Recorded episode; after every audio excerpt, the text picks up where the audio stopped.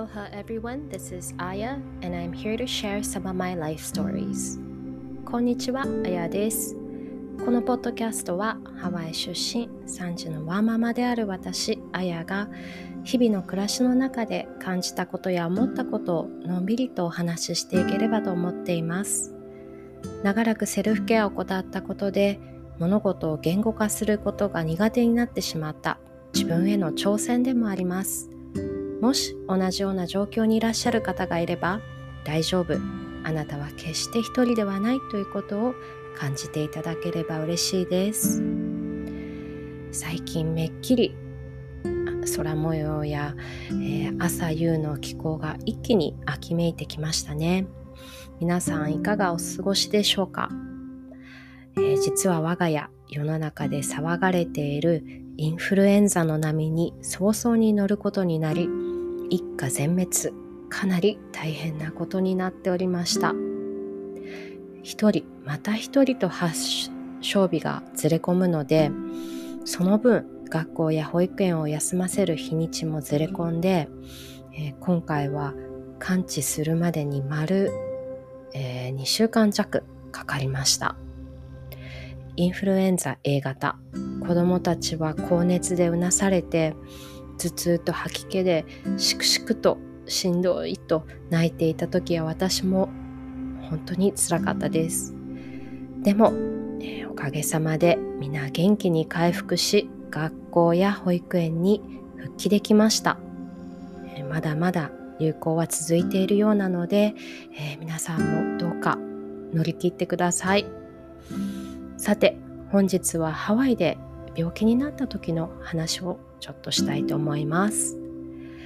えー、アメリカは医療費が高いとよく耳にするかと思うんですが実際とっても高価なんですね。まず大前提に日本のように、えー、国民保険とか健康保険とか、えー、みんなが必ず加入をしないといけない保険がないんですね。なので、えー、個人がそれぞれの選択で、えー、保険会社に入る必要があるんです。そしてカバーできる金額もその契約内容によってまちまちで、えー、請求金額の全額が保証される場合もあればその何パーセント何十パーセント、えー、しか保証されない場合もあって、まあ、そもそもの請求額が、えー、日本とは桁外れというところもあります。例えばなんですが風邪で、えー、お医者さんにかかると日本ではだいたい1500円とか2000円とかの支払いになる、えー、かと思うんですけれどもアメリカだとすぐに、えー、1万円100ドルぐらいだから1万5000円ぐらいですかね今のレートで、まあ、超えてしまうんです。なので、まあ、風邪ぐらいの、えー、症状であれば病院に行くことは稀でみんな市販の薬で治します。で大人も子供も大体のケースでそんな感じなので、えー、日本の子供の医療費は無償化されているんだよっていうことをアメリカ人の友人に話すと本当に驚かれますで市販の薬を飲んで家で安静にしてもどんどん体調が悪化してしまう時初めて医者にかかるんですけれども、日本のように風邪をひいたから内科とか、えーまあ、耳鼻咽喉科に行ったり皮膚の調子が悪いから皮膚科に行ったり、えー、目に物もらいができてしまったから眼科に行ったりというふうにえそれぞれの専門医に行くのではなくて、まあ、大体の場合ファミリードクターと言われる、え、総合診療医に予約を取って、え、まず店に行くんですね。でまあ多くの場合生まれてすぐから見てもらっているファミリードクターがいて大体の場合、まあ、そこに行けば、えー、診察をして完結します。で、まあ、場合によっては、えー、ファミリードクターの判断でより専門性の高いドクターに見てもらうべきってなった場合は専門医をそこで紹介してもらって、えー、また別に予約を取って店に行くんですね。まあ、なので専門医に店に行くまでがかなり長い道のりというかハードルが高いんです日本ではとっても気軽にそれぞれの専門医に行くことができるので、まあ、すごく、うん、安心だなっていうふうにいつも感じています、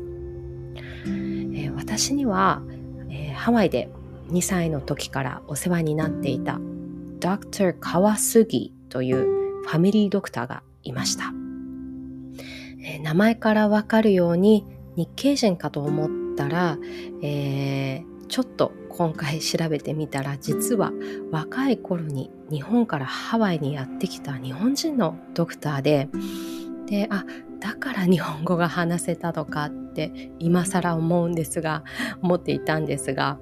えー、Dr. 川杉はもう駐在員の家族から大人気のおじいちゃん先生でした。で10歳の時にハワイに帰った際もドクター川杉の元に戻って、えー、日本に帰国する17歳までずっと見てもらっていたんですね。えー、不思議なもので今でもこのドクター川杉の空調の効きすぎたオフィスだったり診療室では、えー、こう薄紙が敷かれた、え、診療用のテーブルに座って見てもらっていたことだったりあの喉の奥を見る時に使うあの平べったい棒状のもののステンレスのこうベロに触った時の感触とか、えー、体重計が昔ながらのあの重りを左右にこうずらしながら、えー、測る体重計だったこととかそれを看護婦さんがこう一生懸命1ポンドのメモリを最後調整する仕草とか。あとは、えー、病院で処方箋をもらって、えー、薬局に立ち寄っていたんですがその薬局で売っていたチェリー味のキャンディーの味とかまですっごく強烈に思い出していて思い、えー、今思い出していてとっても驚いています、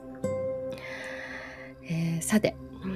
風邪をひいた時はだいたい薬を飲んで安静にするっていうのは万国共通かと思うんですがその時に食べるものっていうのは国によって大きく変わるようです。日本だと消化のいいものおかゆとかうどんとかあとは水分補給のためにスポーツ飲料ですね。そして、えー、の喉越しの良いものと言われるかと思うんですが、まあ、現に私も先日家族でインフルにかかった際は、えー、熱で食欲のない子どもたちのためにスポーツ飲料とか、えーと、喉越しの良いゼリーとかプリンとかそしてうどんを用意しました。でアメリカではどうかというとちょっと異なるんですね。代表的なのがチキンヌードルスープもしくはチキンスープになります。アメリカではカンファートフードといって心が和むご飯心を癒されご飯という役になるのかなって思うんですが、まあ、簡単に用意できる缶詰でも売っていますし自家製を作る過程もありますがどんなスープかというとチキンの、えーまあ、透明な出汁が効いたスープにくたくたに煮込まれた人参とか、えー、セロリ玉ねぎとかが、えー、入っていてあとはだいたい柔らかいもうくたくたに煮込まれたパスタショートパスタが入っているスープですね。で、まあ、スルッと食べれることができるのとあとはやっぱりスープなので温まることもできるので、えーまあ、お腹にも優しいですし風邪や調子が悪い時はとっても重宝される理由がわかります。そしてこのチキンスープという言葉で思い出す本があります。ちょうど、えー、私が2度目のハワイへ引っ越した1993年に初めて出版された、えー、Chicken Soup for the Soul、えー、直訳して心のチキンスープという本なんですがあの人々の心温まるエピソードを一冊にまとめた本で、えー、心のチキンスープになる本なんです。まあ、よくテレビ番組で世界中の感動エピソードを紹介するものがあるかと思うんですけどもその本バージョンと説明すると分かりやすいかもしれないです。風邪の時のチキンスープのように荒れた心をじんと温めてくれる心のチキンスープ。もし興味がある方がいたら是非手に取ってみてください。あの調べたらオーディブルにもなっていたので作業しながらあの視聴することも可能なようです。さて今チキンスープのように心を和ませるものそれは今このようにしてハワイに住んでいた幼少期を思い返して思いを馳せる一連の作業なんです。自分でも気づかないうちに毎週このポッドキャストでアウトプットをさせていただいていることそのために過去を振り返る一連の作業が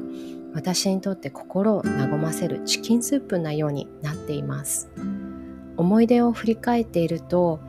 五感すべてを使って思い出が蘇ることに気づいたんです。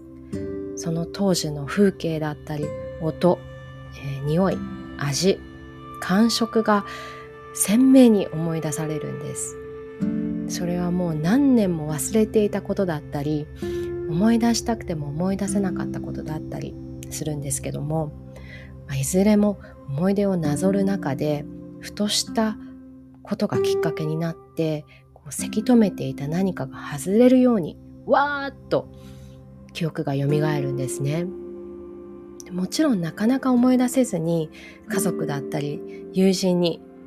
めちゃくちゃ唐突に電話をしたりメッセージを送って驚かれることも多いんですけれども、まあ、一つのことが思い出されたらそこから次々に止めどなくその時の風景だったり音匂い味感触が思い出されて感情がもうゆっさゆっさ揺さぶられて涙したりワクワクしたり。でそして決まってその時の自分を俯瞰して見つめているんです。時はこんな気持ちだったよねとか辛かったよねとか楽しかったね最高だったねって頑張ったねって、はい、今日の言葉です Soup It's like a hug that warms your heart and soul Soup It's like a hug that warms your heart and soul スープは心と魂を温めてくれるハグみたいなものだ。Soup is like a hug that warms our heart and soul. 心も体も元気にしてくれるチキンスープ。私はこのポッドキャストでアウトプットできていること、それがチキンスープです。皆さんから温かい声援をもらえていることも何よりもこのチキンスープのような心の栄養源です皆さんの心のチキンスープは何でしょうか？週末はまた一気に、えー、気温も低くなり東京は雨足も強くなると言われているのでスープを作って心身ともに温まろうと思っています皆さんもどうかご自愛ください本日も最後まで聞いていただきありがとうございました。それでは次回までお元気でお過ごしください。A hui ho until next time. Bye.